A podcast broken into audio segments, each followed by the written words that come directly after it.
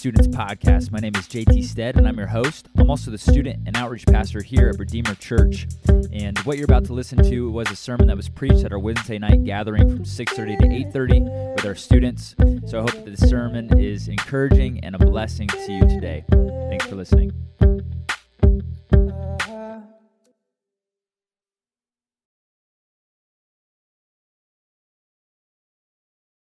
If you could open up your Bibles to Daniel, we're going to be in the book of Daniel.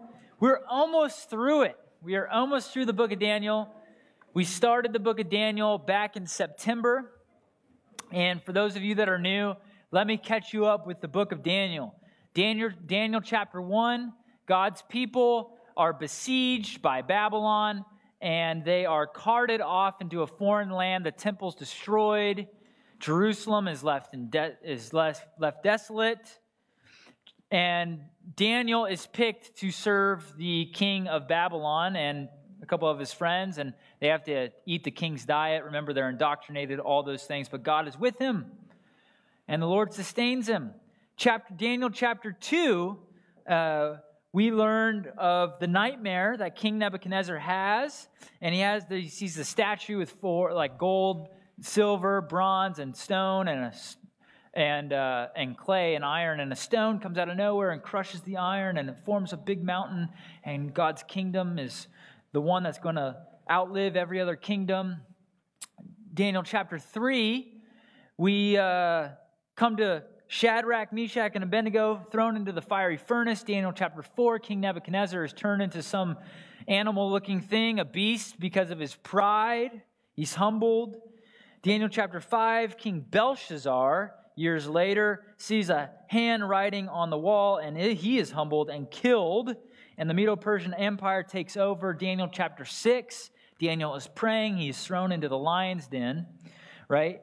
And so, Daniel chapter 7 then is a vision Daniel has of the everlasting kingdom of God, the Ancient of Days, and the Messiah, or the Son of Man, the Son of Man, divine figure Daniel chapter 8, we learned about Antiochus Epiphanes, remember, who's going to be coming in the future, who sacrifices a pig on the temple altar.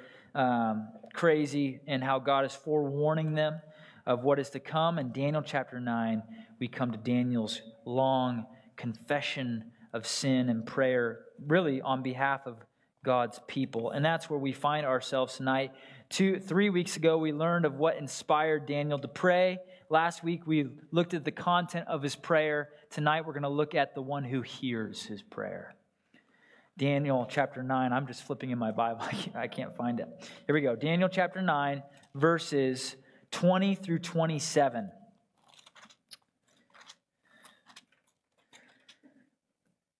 Says this.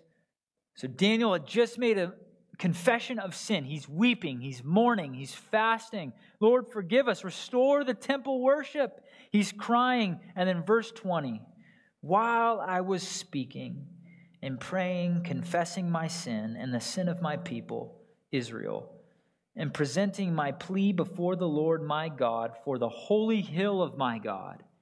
While I was speaking in prayer, the man Gabriel, the angel Gabriel, whom I had seen in the vision in chapter 7, at the first came to me in swift flight at the time of the evening sacrifice.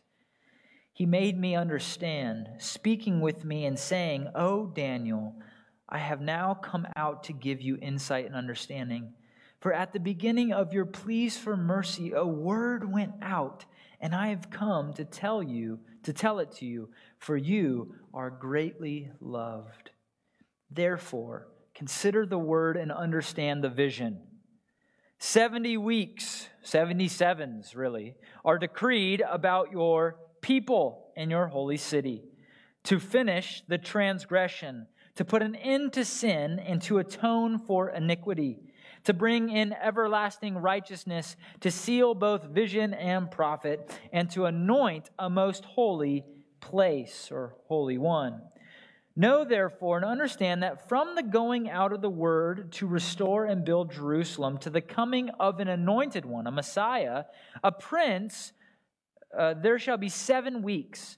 Then for 62 weeks it shall be built again with squares and a moat, with a road and a moat and a wall. But in a troubled time that will happen. And after the 62 weeks, an anointed one shall be cut off. A Messiah shall be cut off and shall have nothing. And the people of the prince who is to come shall destroy the city and the sanctuary. Its end shall come with a flood, judgment. When you think flood, think judgment. And to the end there shall be war. Desolations are decreed, and he shall make a strong covenant with many for one week and for half of the week, and he shall put an end to sacrifice and offering. And the wing of abomination shall come, one who makes desolate, until the decreed end is poured out on the desolator. Interesting. It was the summer of 2015 when my heart started to simmer and burn with affection for Caitlin. She had no idea at the time, all right? So this was going on. We were at camp, we were serving together. And uh, I mean, maybe she had somewhat of an idea because before camp, I had gifted her or allowed or let her borrow a book by Tim Keller called Prayer. And so maybe she got the idea that I had the feels for her. I mean, girls, if guys give you a book on theology, you know that they like you, okay? So that's just right there. And at the time, at that time, all my mind could think about when I started to have these affections for Caitlin, the only thing that consumed my mind was what life would be like with her in marriage.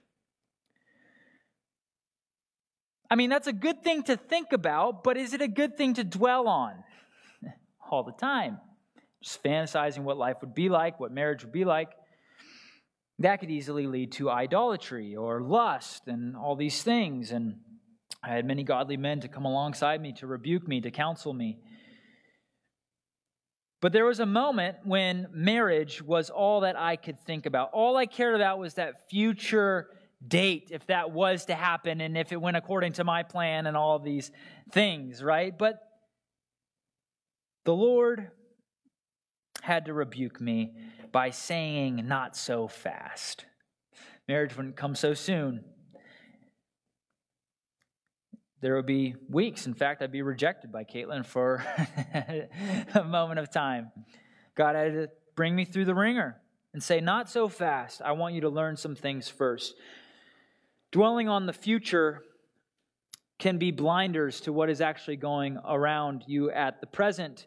And when it comes to Daniel chapter 9, almost everyone is asking, What are these 70 weeks about? What is your interpretation of the end times? Are you a premillennialist? Are you an amillennialist? A postmillennialist? There are people who won't read commentaries on Daniel if this portion of scripture in 24 through 27 doesn't align with their end time views. And so when they get to Daniel chapter 9, they miss some beautiful things and some instructive things right before this passage. They're all thinking about the end times where they miss some important things here. Some glorious, instructive truths. They want to focus on the unclear, and verses 24 through 27 are the most obscure, confusing verses in all of Scripture. In fact, there's not one New Testament text that quotes Daniel chapter 9. And so it's up for debate, and I'm going to let your study Bibles let them do the work on those verses, okay? I'm not going to focus on those verses tonight. What I want to do is I want to look at verses 20 through 23 at some instructive truths that I think are instructive for you tonight. And the first truth that we learn from this is to begin by observing Daniel himself. Sometimes we got to slow down. In verse 20, we are shown what the main concern for Daniel is as an exile, and thus what we should be concerned about mostly. And this is point number one. The first thing we learn is that believers are to be concerned with the spiritual condition of the church's private life. What I mean by that is that you're not a stalker. What I mean is by their private life in terms of holiness and sanctification, that we care for people around us, whether or not they're living in sin or not. We see this in verse 20. These are probably some of the longest points I've ever done, but I got three of them, okay? Daniel is so concerned with the spiritual condition of the church. Look at verse 20. while I was speaking and praying, confessing my sin and the sin of my people Israel, and presenting my plea before the Lord my God for the holy hill or the temple or Jerusalem of my God. See, Daniel is praying, confessing his own personal sin, but he's also interceding for the sin of his brothers and sisters around him. As we learned last week, he's making a plea or an argument in prayer that God, for his own name's sake, would restore the spiritual condition of ancient Israel. Why? Because though God had judged them by sending them into the exile in order to restore them, God's people still rejected God. They did not entreat the favor of God. They did not turn back to God. They would not repent. And I love this about Daniel. He's so concerned about his brothers and sisters in Christ, though he, Old Testament, future Messiah, right? Those in God's covenant. In our own prayers, are we just as concerned with the spiritual condition of our church, of one another? Or do we just assume that Redeemer Church is the most healthy, biblically sound? Nothing could go wrong. Or maybe the church that you go to. So we're like, ah, I don't need to pray for them. Everything's going good. Pastor John, he's crushing every sermon. Matt, He's doing great, except when he's driving his truck and his wheel comes off. That actually happened. I'll save that for another time. I was driving with him, and literally his wheel came off his car. Not even joking. Do we just assume that people in your life group, yeah, they got it figured out? Typically, confession of sin is just a little caveat in our prayers, but not the primary concern. And this has always been the problem in the church. Even in the 1500s, John Calvin, commenting on this portion of Scripture, he says this. He says, This then, Daniel's guilt focus, is our righteousness, to confess ourselves guilty in order that God may graciously absolve us. This is our pursuit of righteousness, to confess our sins, is what he's saying. I mean, think with me, students, in the Lord's Prayer in Matthew 6, there's a line dedicated to Forgive me of my sin. Forgive us of our debts. Confession of, uh, of sin is integral to our prayer lives. It should be normative. Calvin goes on talking about Jesus' words when he says, Forgive us of our debts. He says, For whom did Christ wish to use this petition? Forgive us of our debts. Surely it's all his disciples. I love this. If anyone thinks that he has no need for this form of prayer and confession of sin, let him depart from the school of Christ and enter into a herd of swine. It's kind of funny, but you get the point. Students, confessing your sin isn't something you do one time and then move on to go on to mature spiritual things, some deep theology. No. If you ever study any God, God fearing men, theologians, they are deeply convicted when it comes to confessing their sin. Prayers of confession, prayers like the tax collector in, Lord, in Luke 18, Lord, be merciful to me, or Psalm 51 should be normative for you and I.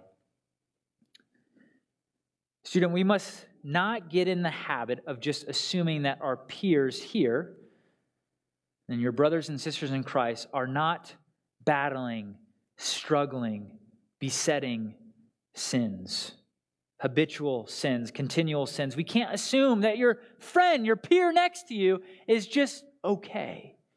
And I think we learn something from Daniel here. He is so concerned with the spiritual condition of God's people. And I think you should be as well. I know many in here that are struggling with many things, enslaved to body image, resulting in eating disorders, many of you enslaved to sexual private sins, to fear of man, enslaved to entertainment or to your future plans, or you're so discontented with your singleness. We're all struggling. That's what the church is for. It's a hospital of people who are struggling to come and find help.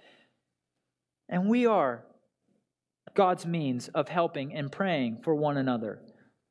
Are you as concerned with the spiritual condition of Redeemer students? We should not assume that this is the most righteous and holy youth group in all of Rockford. Shame on us for thinking that self righteousness, right? We need more prayer.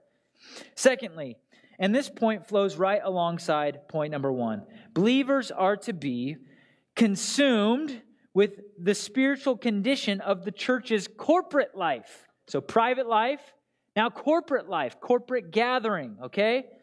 What do I mean from this? Where do I get this? Well, Daniel, not only is he confessing his own sin and the sin of his, of his people Israel, look at verse 20, but he's also presenting my plea before the Lord, my God, for the holy hill, the restoring of God's worship in Israel.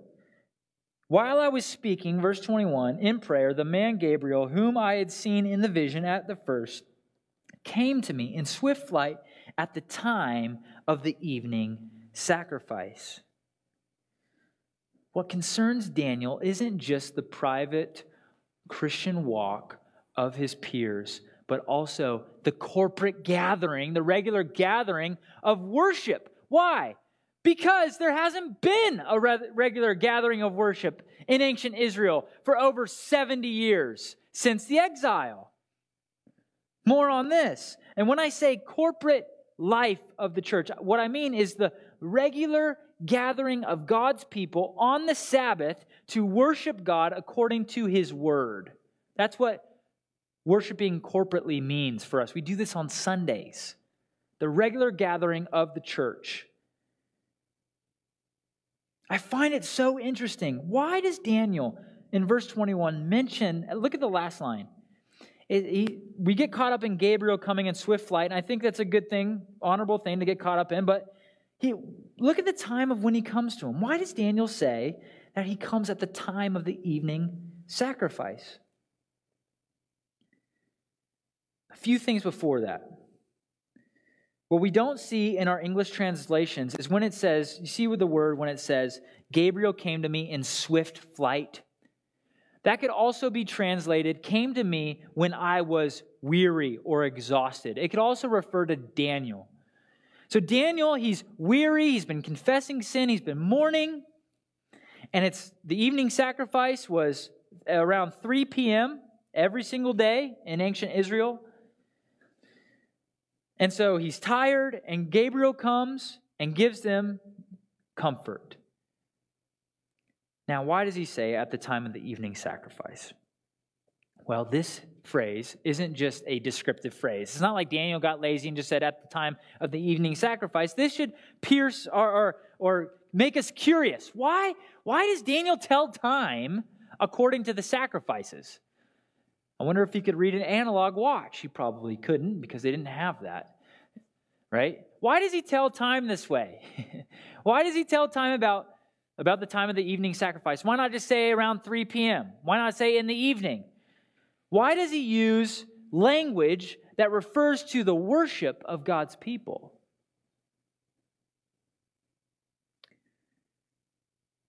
Well, according to God's law, at 3 p.m. every day, the temple priests would make a sacrifice in the morning and evening for the sins of God's people.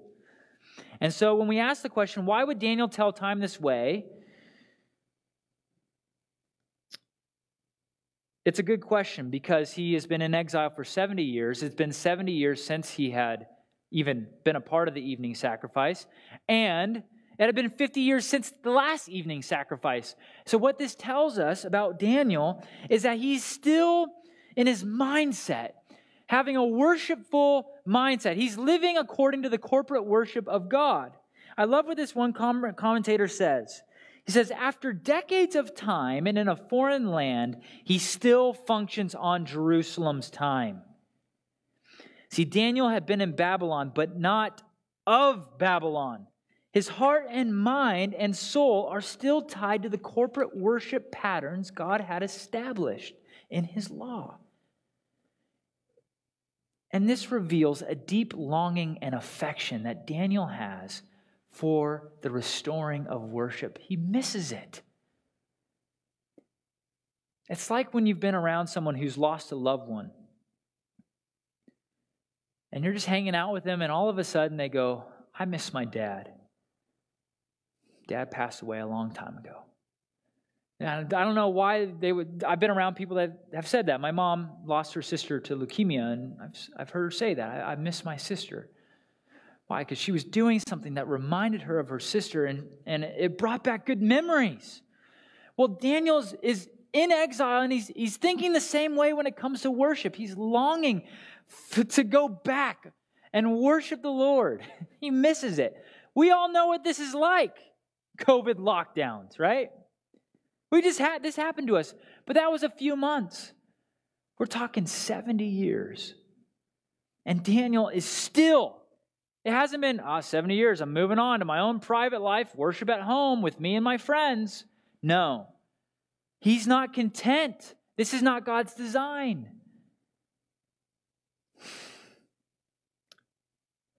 It wasn't too long ago when the regular worship of God ceased for us as well as a church. Well, some would argue that we still had online worship, we still had online church,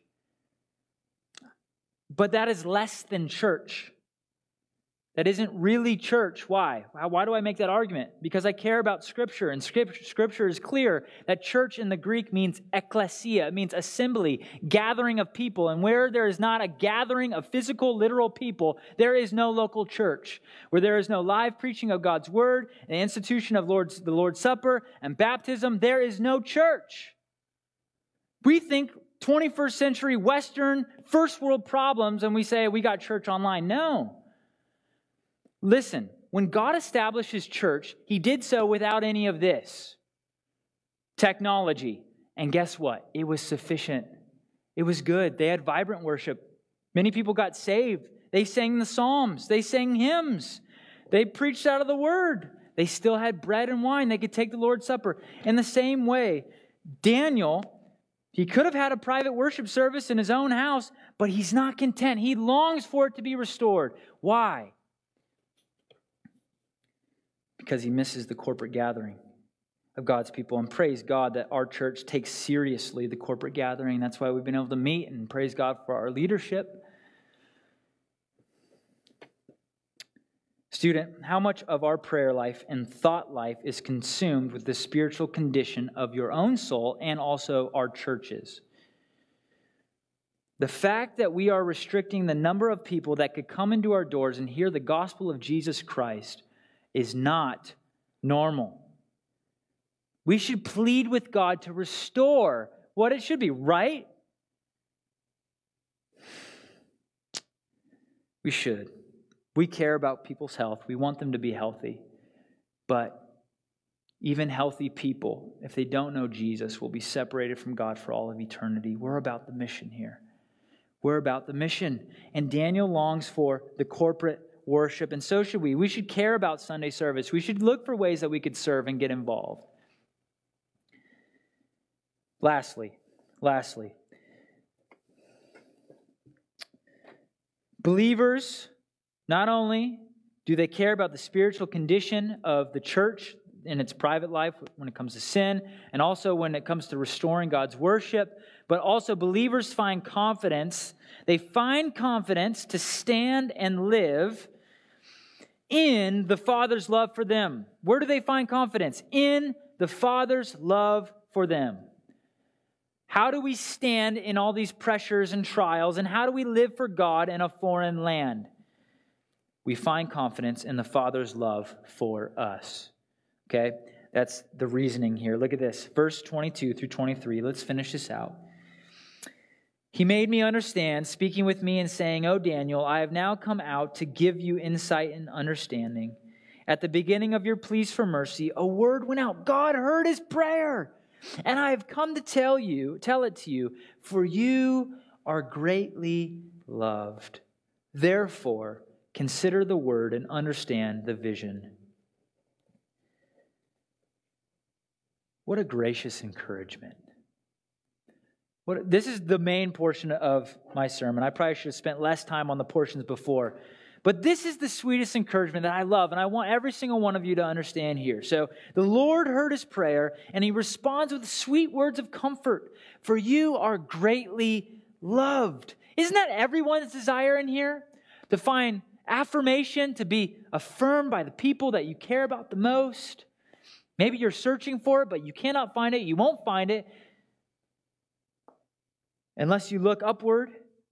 Daniel, think about this with me. How comforting this word from God is. Daniel was just confessing sin, the wickedness, the rebellion, the treachery, the disobedience. Think of the guilt that you feel when you go back into the sin that you've been struggling with. That's where Daniel's at. He's confessing, he's mourning, he's weeping, he's fasting, he's vexed in spirit. Sin has over has been consuming him. And he's confessing it to the Lord. And just when you think you'll hear a chastisement from the Father, why have you been sinning, O Daniel? Why? Why do you keep doing this? Why do you keep messing up? You would expect that, but rather, not from our loving Father. What do you hear? You hear the tender words, for you are greatly loved. The word translated deeply loved occurs nine times in the Old Testament, and it means something like preciousness. And this, there's a similar root word in the Hebrew. It, it comes from the word covet. So, what God is saying to Daniel is, You are what is desired. I desire you. I crave you. You are precious to me. You're highly esteemed. You are loved. Oh, Daniel, oh, sinner, you are precious to me, says the Father. You are desired by me. What? How? How? I just I just failed. I just messed up again. Lord, don't you see this man is a sinner? Jesus, don't you see this woman is a prostitute? You're letting her wash your feet. What an amazing word of encouragement at a time Daniel is spiritually exhausted, drained, and starving for worship. You are greatly loved. This would have assured him that God heard his prayer and that he will answer his prayer. And though his word of assurance is meant for Daniel in this text, I think it could also be applied to you this evening. I'll illustrate this by a story. In 1751, this old dead guy, Philip Doddridge, he was a pastor and he was near the end of his life of ministry. And he was only 49 years old. He was dying of tuberculosis. And his doctor suggested the only hope for some limited recovery is a, a voyage to a warmer cli- climate in Lisbon. Well, this woman, Selina, arranged for Doddridge and his wife to travel by way of Bath. I guess it was a way, a road, so that she might see and care for them before departure for Lisbon. Well, the morning Doddridge was to leave, Selina came unexpectedly into his room and found him weeping over the scriptures. This man's about to die. And the scriptures were open up in front of him, and he's weeping. And the words that moved him to tears were from Daniel. O Daniel, man greatly loved. He was reading this passage. Selina could only say, You are in tears, sir. And he assured her, I'm weeping, but these tears are tears of comfort and joy. Why so?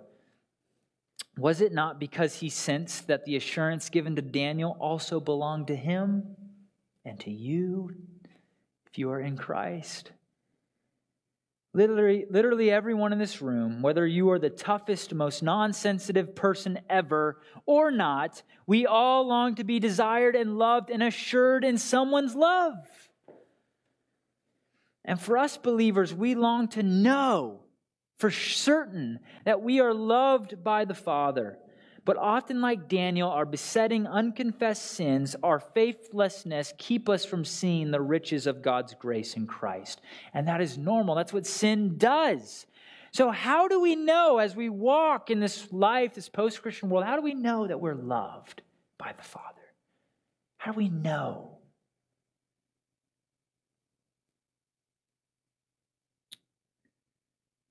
How can I know that I will be with God in eternity? How can I be assured? Are there conditions that have to be met prior to God loving Daniel or us? For Daniel, the evening sacrifice would have pointed him to the reality we enjoy now. Romans 5, 6 through 8. While we were still weak at the right time, Christ died for the ungodly. While we were still sinners, Christ died for us. While we were enemies, we were reconciled to God by the death of his Son. What conditions were met in us in order for God to send his only Son into the world to die for sinners? None. There's no conditions that need to be met in order for you to know that you are loved. The only thing that you need to know is that Christ died for you. That is enough. You are not loved because of what you do or your performance to Christ. You are loved on the grounds of Christ's performance and love for you. That's how you can know. You look to the cross and you see your beloved Savior and you say, That's how I know. I know some people last week said, Wow, it would be nice for an God to send an angel to let me know that God answers our prayers and that I'm greatly loved. Well, He does that every day in His Word. While you were still weak. At the right time, Christ died for the ungodly. You were loved before the foundation of the world. And those of you who don't know Jesus Christ, the gospel offer of Jesus himself is for you. He wasn't the evening sacrifice, he was the perfect sacrifice on that cross for you. Believers find confidence to stand in the Father's love for them, but not just stand, but to live for them. I want to emphasize this last portion here. Look at verse 23. What is the response to the great grace of God after he says, You are greatly loved? Therefore, consider, ponder the word, and understand two commands. Two commands for us. Notice it isn't ponder and understand so that you will be greatly loved, but rather the opposite. You are loved, therefore we respond in obedience. We love God because he first loved us. That's the pattern. And how is it that we know that God loves us? Yes, it is by the cross, but listen to Jesus' own words in John 14. Whoever has my commandments and keeps them, he it is who loves me. And he who loves me will be loved by my Father, and I will love him and manifest myself to him. Judas, not Iscariot, said to him, Lord, how is it that you will manifest yourself self to us and not to the world? Jesus answered him, If anyone loves me, he will keep my word, and my Father will love him, and we will come to him and make our home with him. Student, do you lack confidence right now to live for Jesus? You lack confidence in your evangelism? Are you have you been apathetic in your communing with God in the morning? Perhaps you have a very low view of sin in the church, or if you're tired of trying to live up to someone's expectations or perform, you see your own self righteousness and sin, all you need to do is pray and seek the Lord. Confess your sins, cry out to Him. And you may not hear an angel say you are greatly loved, but you could hear the words of Jesus Christ. For while you were yet sinners, Christ died for you. That's how you know. For God demonstrated his own love to us in that while we were still sinners, Christ died for you. Let the free grace enrapture your soul and then compel you to new joyful obedience this week. Father God, thank you so much for this passage.